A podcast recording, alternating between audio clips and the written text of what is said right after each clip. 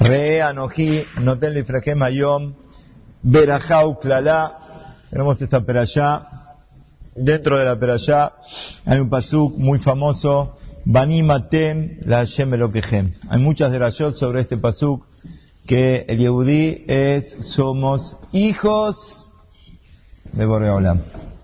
La verdad que habría mucho para hablar sobre este pasuk, pero me emocioné un poquitito porque vi acá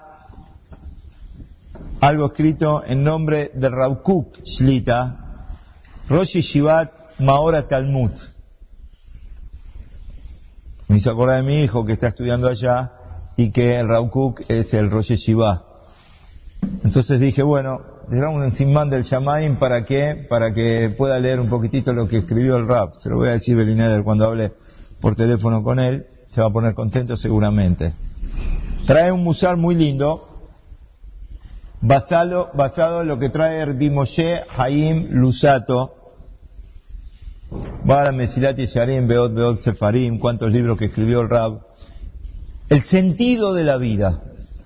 ¿Para qué venimos al mundo? ¿Para qué venimos al mundo? ¿Cuál es el sentido de la vida? La persona vive, se va del Olam, si la Neshama estaba con Akadosh Baruj Hu. Nuestras almas estaban con Borei Olam. Venimos a la vida y después que la persona se va, regresa al alma, la Neshama de él, con Borei Olam. ¿Para qué vino y para qué se fue? Se hubiese quedado allá. Explica el Rab que Borei Olam creó al mundo para que quede lejetiv, para dar bienestar. Borei Olam es el bondadoso. Y la verdadera bondad es en estar al lado de él. La Neshama cuando está al lado de Borei Olam, este es el mejor bienestar que uno puede tener. Entonces, nuestras Neshamot estaban con Borei Olam allá. ¿Para qué nos hace bajar acá? Sí, acá tantos problemas, tanto lío. Después hay que ver si uno todavía puede volver a donde, al lugar donde estaba. El mundo es un mundo de pruebas. Y si uno falla, Hasbe Shalom, entonces está perdiendo. ¿Para qué nos hace venir Borei Olam acá? Explica los Hajamim que es cierto, podía Akadosh Baruj Hu, si quiere que nazcamos, sin Yetzer Hará, podía ser que naciéramos sin Yetzer Hará. ¿Y por qué Borei Olam nos pone el Yetzer Hará que nos puede llevar Hasbe Shalom para el otro lado? Explican lo que se llamaba, lo que se llama Nehamá de Kisufá, el pan de la vergüenza. Esta es la clave de la vida, el pan de la vergüenza. Es cierto, arriba estábamos y las Neshamot tenían provecho de Borei Olam, pero gratis. Una persona normal, normal, no le gusta que lo mantengan, que le den sin que uno se gane por su propio mérito lo que le están dando. Es una persona normal. Yo quiero, con el fruto de mis manos, ganarme mi pan. Que lo que hago sea algo productivo, no que me estén manteniendo. Las Neshamot estaban en el Shamayim gratuitamente. ¿Qué hace Borei Olam? Borei Olam nos da lo que se llama la Bejirá Hopshit. Nos hace venir a este mundo y que tengamos el Yetzer Hará dentro nuestro, ¿para qué? Ubajartá Bahaim, para elegir el bien. Y cuando uno elige el bien, uno se gana por derecho propio el momento de volver. Después de los ciento veinte años, cuando la persona tiene que volver, ahí se ganó por sus propios méritos el poder estar de nuevo al lado de Akadosh Baruj Hu. Y ahí lo que recibe ella no se llama el pan de la vergüenza, sino que esto es por el mérito de haberte sobrepuesto a todo el esfuerzo y toda la lucha que hay contra el Yetzer Hará. Vos lo dominaste, te querías llevar por mal camino, te mantuviste, no te dejaste llevar por el Yetzer Hará, entonces ahí te ganaste. Tu Olam va por mérito propio, esto es Bejirá Hopshit, esto es la elección y esto es la explicación del sentido de la vida. Para eso venimos al mundo. Pero acá recién viene Rav Kook y pregunta, ya que Akadosh Baruj Hu, está bien, nos dio la elección, pero nosotros tenemos fuerza con, para luchar contra el Yetzer Hará solos. La Gemara dice Yisro shel Adam mitgaber alav bechol yom.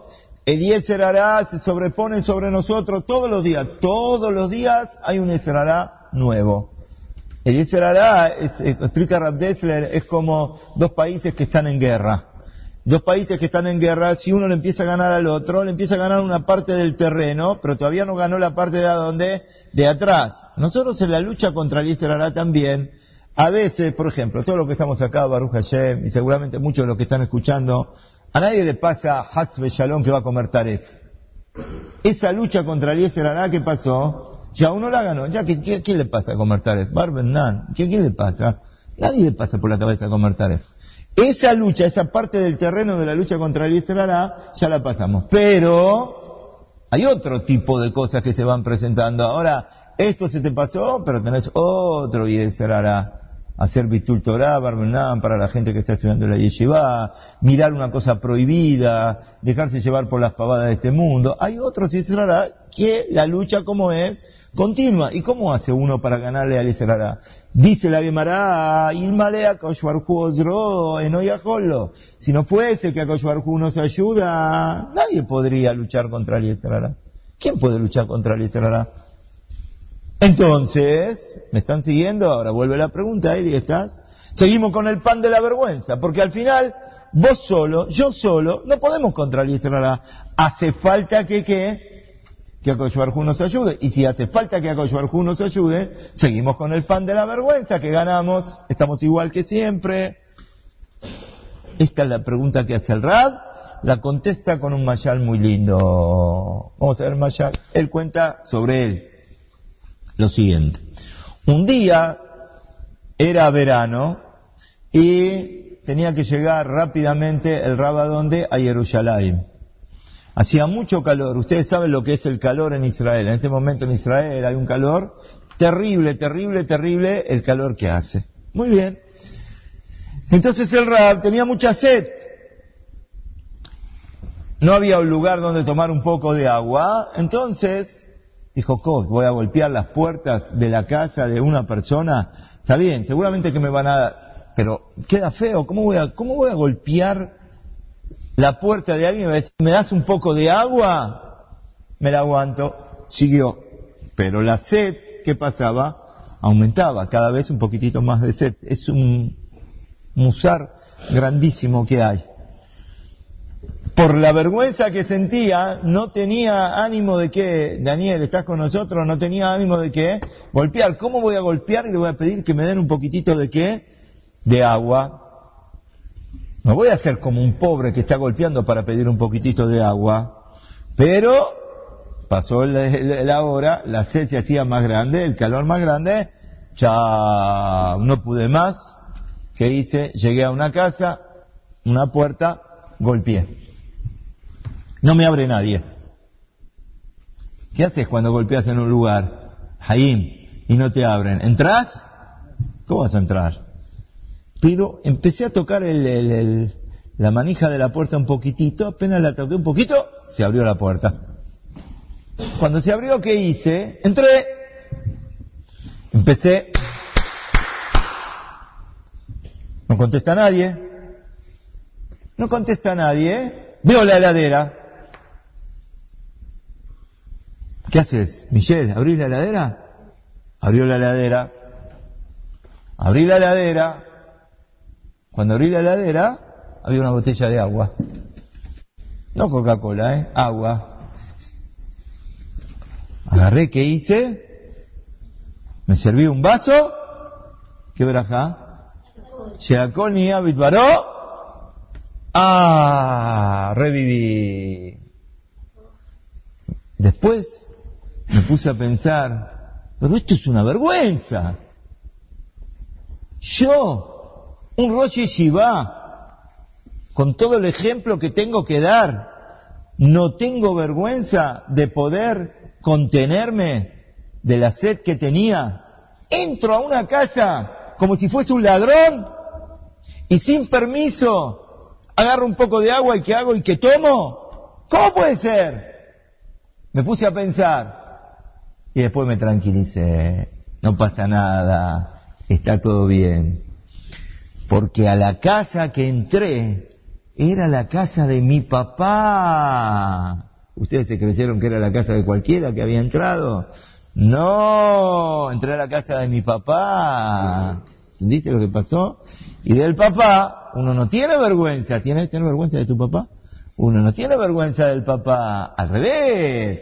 Papá, cuando se entere que entré a la casa y que tenía mucho calor y que abrí la heladera y que tomé un poquitito de agua. Al revés. Si no entraba, ¿qué hubiese pasado? Papá se va a enojar conmigo. ¿Cómo no entraste? Pasaste por la puerta de mi casa y no entraste, tenías sed, ¿no sabés servirte solo? De papá uno no tiene vergüenza. Y ahora entendemos. Nosotros somos Banim, Banim Blashem Belokejem. Antes preguntamos, igual si Boré Olam nos está dando, ¿sí? Si no nos ayuda a pelear contra el Yetzer Hará, ¿cómo vamos a salir solos? Igual, entonces me da vergüenza. No hay vergüenza. De papá no hay vergüenza, porque papá es papá. Nosotros somos hijos de Boré Olam. Como somos hijos de Boré Olam, entonces no hay vergüenza, entonces podemos luchar contra el Yetzer Hará, y lo que nosotros no podemos hacer es que Akadosh Baruj Hu nos ayuda para que realmente lo podamos hacer, y ahí salimos adelante. Pero tenemos que saber cómo dice el Midrash, Ha'hayim be'amavet natati lefaneja habrajá be'akelalá, Sefer Devarim.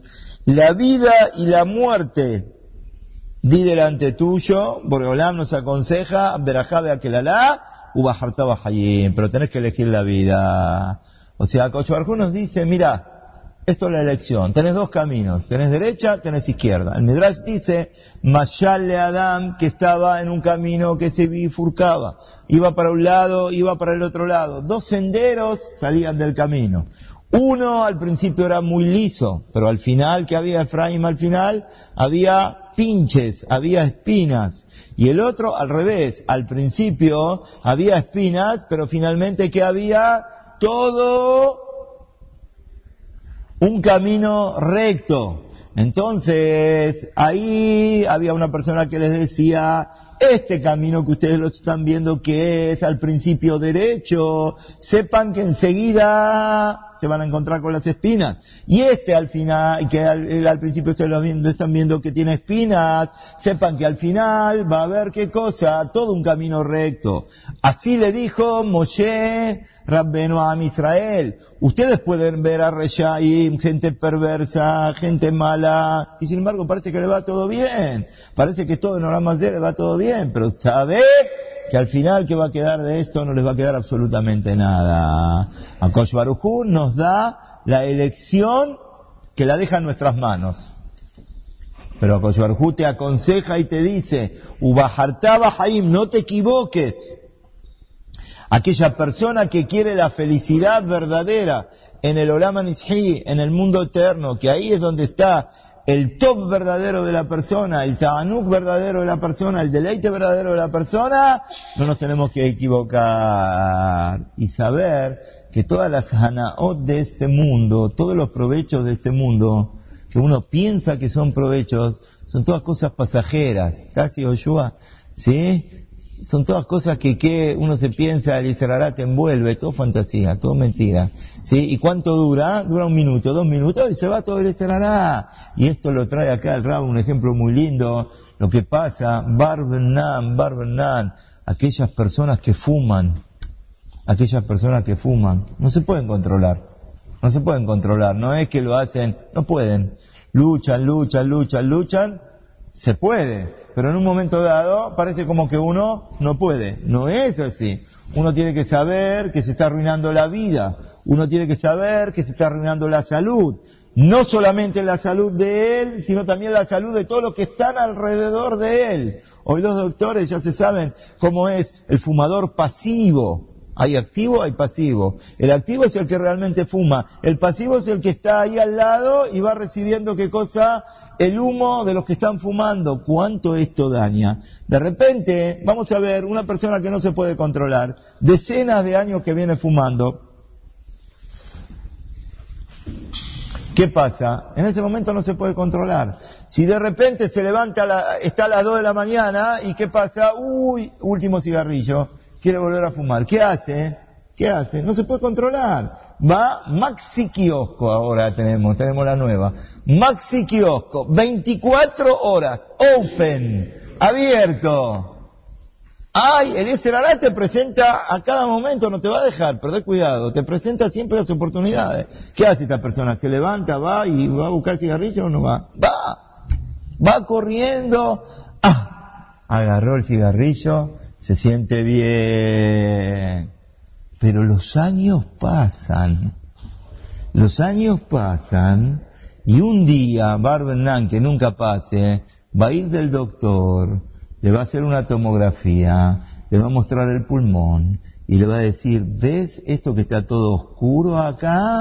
¿Sabés qué es esto? ¿Viste que te empezaste a ahogar un poquitito? ¿Viste que te empezó a faltar el aire? Esto es lo que fumaste durante treinta años.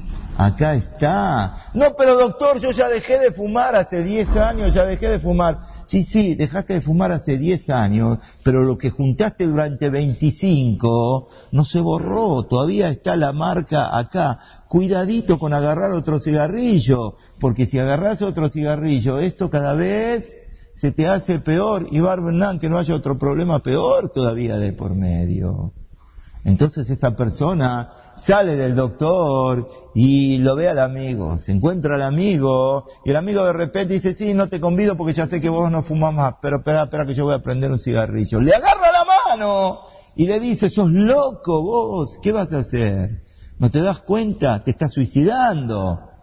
Entonces ahora viene la pregunta, ¿pero cómo? Este hace tantos años atrás, ¿qué hacía? En la mitad de la noche, si se tenía que levantar, se levantaba, iba a buscar un cigarrillo, Maxi Kiosco, iba donde sea, y cuando agarraba el cigarrillo, ¡ah!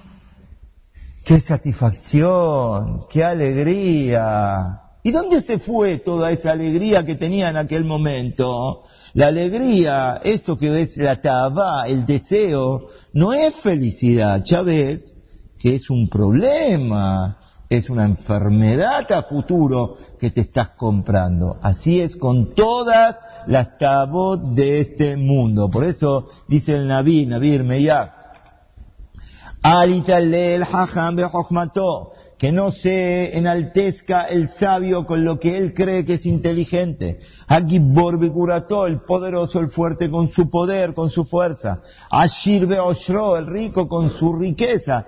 Todo de Barim Betelim. Vos te crees que sos fuerte, vos te crees que sos rico, vos te crees el piola. Dice el Naví, la única cosa de la que podés enaltecerte es si tenés Hirat Shamayim, si sabés reconocer a Boreolam, si vos tenés presente a Boreolam. Eso es lo único que queda. Todo lo demás, la fuerza, en un minuto, Barbenán, se puede quedar sin fuerza la persona.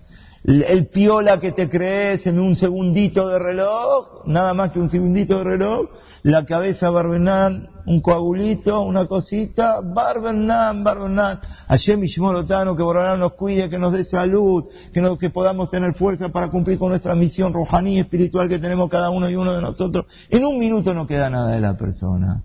La riqueza, que estamos en la Argentina, acá sabemos lo que es. Uno arriba, el otro día abajo, el otro día de abajo, arriba, pum, pum, galgar, José Guablame. Es una vuelta que va pegando al mundo. ¿Quién, quién, quién está garantizado? ¿Quién tiene seguridad de algo? Todo eso, no hay seguridad de nada. Lo único que hay seguridad, lo único cuál es el capital verdadero de la persona que es, Misvot, Torah, Maasim Tovim.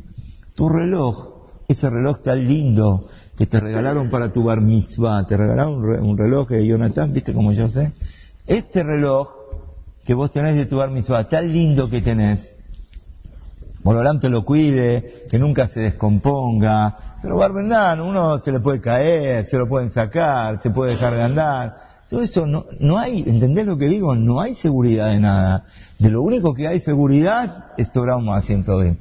Esto, Baruch Hashem, te pusiste tu bar mitzvah, venís todos los días a tefilá, te conseguiste un casillero para guardar la coracha en la, eh, en, en el casillero para tener todos los días, llegás temprano, haces tefilá bien con minyan. Esto, venís a la yeshiva a estudiar a la tarde, después que salís de Talmud Torah, ahora te quedaste a la sijá, dijiste Menjay Arbit con minyan.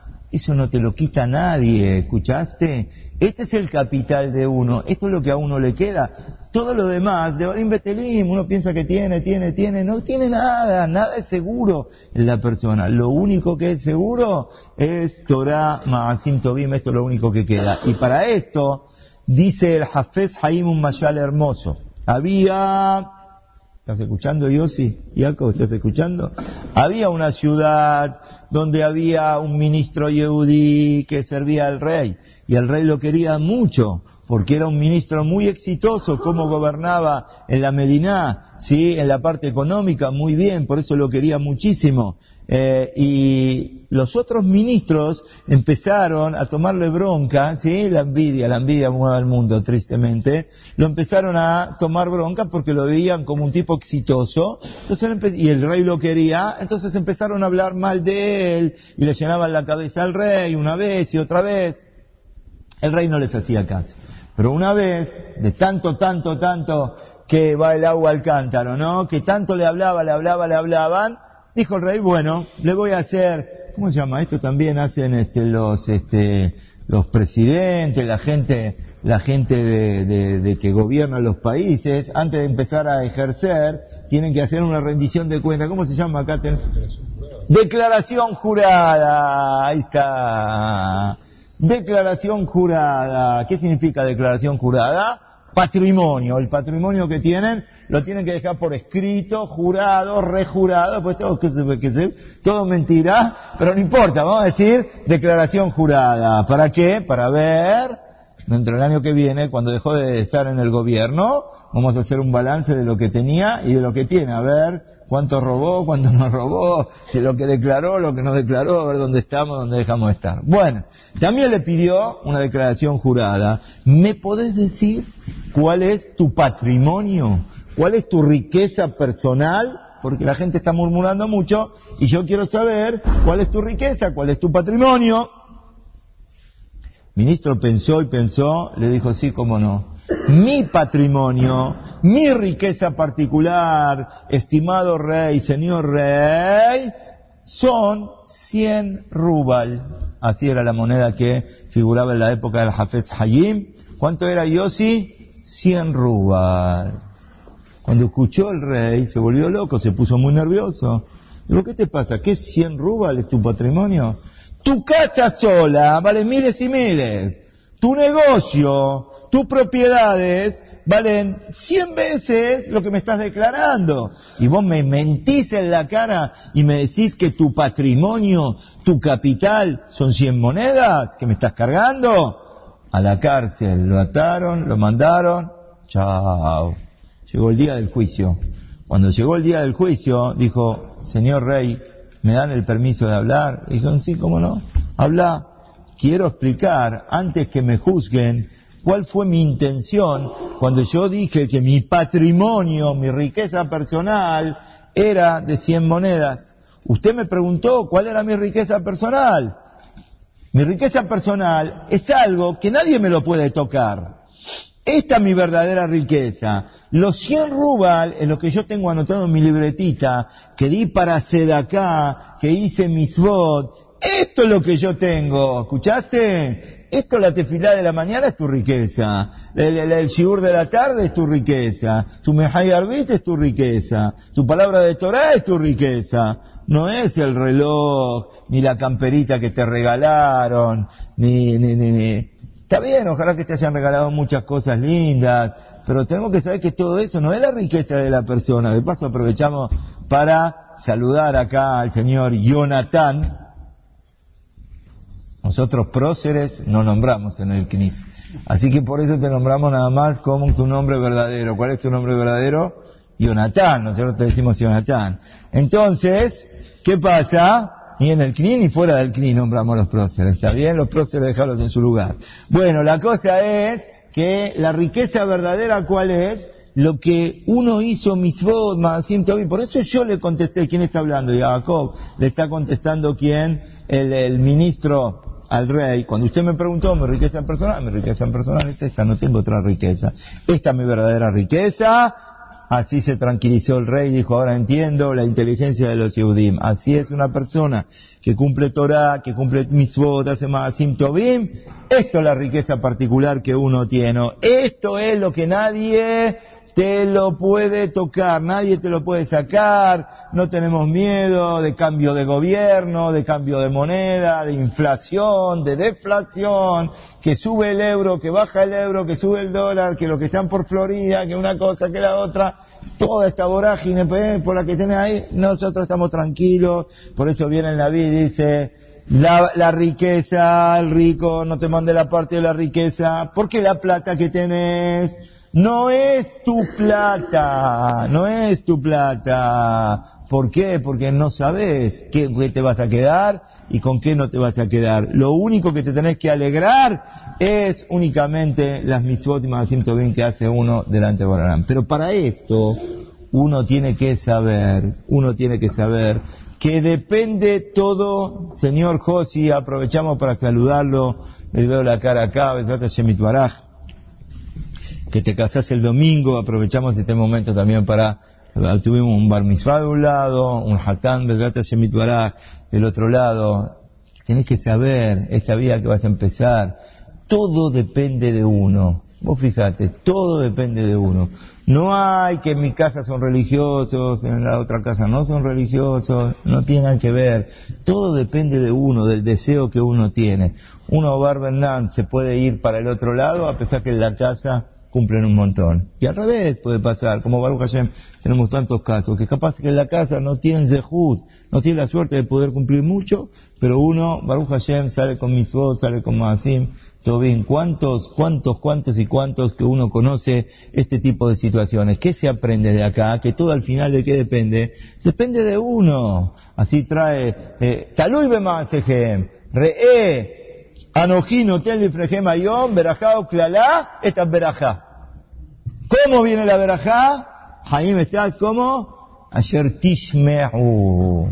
Hay que aprender a escuchar. No hace falta ir de ningún otorrino, Baruch Hashem.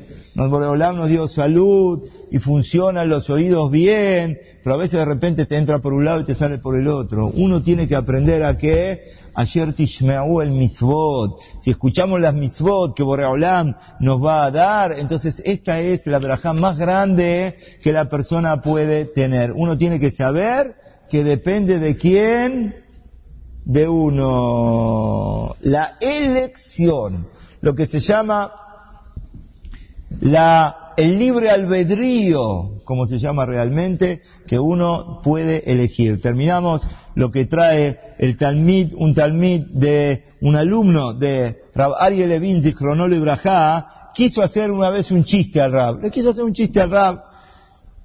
Agarró una pulguita en la mano y le preguntó a Rab, la escondió en el puño, dijo, Rab, esta pulguita que tengo en mi mano, ¿está viva o está muerta?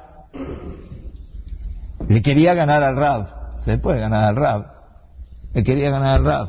¿Qué dijo el Talmid? Dijo, si sí, el Rab me va a decir que está viva, estaba viva. Si está viva, ¿qué voy a hacer? La voy a apretar y se va a morir, le voy a morir, mostrar que qué. Y si me dice que está muerta, ¿qué hago? Abro la mano y está viva. Chao, le gané. A ver qué me va a contestar el Rab. ¿Qué le contestó el Rab? El Rab le dijo, en tu mano, voy a dejar de hablar, en tu mano está la cosa, de vos depende. De vos depende. Si va a estar viva o va a estar muerta, ¿de quién depende? Depende de vos, si vas a apretar o no vas a apretar. Ah, ahí ya me agarró. Ya no tengo lo que contestarle al Rab. Me ganó el Rab. En esta me la ganó el Rab. Bueno, esto es lo que el musar que uno tiene que quedar. La vida nuestra, la vida rojaní, eh, David, ¿estás conmigo lo que estoy explicando? La vida rojaní, ¿de qué depende? Depende, Baruch Hashem, de lo que uno elija. Está en nuestras manos, ¿sí? Por eso Akadosh Baruj Hu nos da toda la posibilidad y nos dice, Ubahartá Bahayim, podés elegir la vida. Cuando uno, Baruch Hashem, tiene la suerte de poder elegir la vida, es muy conocido, no lo voy a contar ahora porque ya no da el tiempo, toda la historia de Rabbi Akiva, Rabbi Akiva con Rahel, cuarenta años tenía, no sabía lo que era el Esbet, y no le dio vergüenza de ir al jardín de infantes, jardín de infantes, con gente grande, no le importó, ¿por qué? Porque cuando hay deseo de crecer, cuando hay de, deseo de ser un Talmid Jajam, deseo de cumplir Torah, deseo de cumplir Mitzvot, Boreolam le da la fuerza a cada uno, Akadosh Baruj Hu nos ayuda. Quiera Boreolam ayudarnos a cada uno y uno de nosotros para que Be'ezrat Hashem, eh, tenemos este papá que tan grande, que nos empuja, que nos ayuda, que nos sostiene. Pero atención, depende, y hoy le estás escuchando, ¿de qué depende? Depende de uno, depende de uno. Lo que uno quiere, Boreolam lo va a empujar para el lado bueno.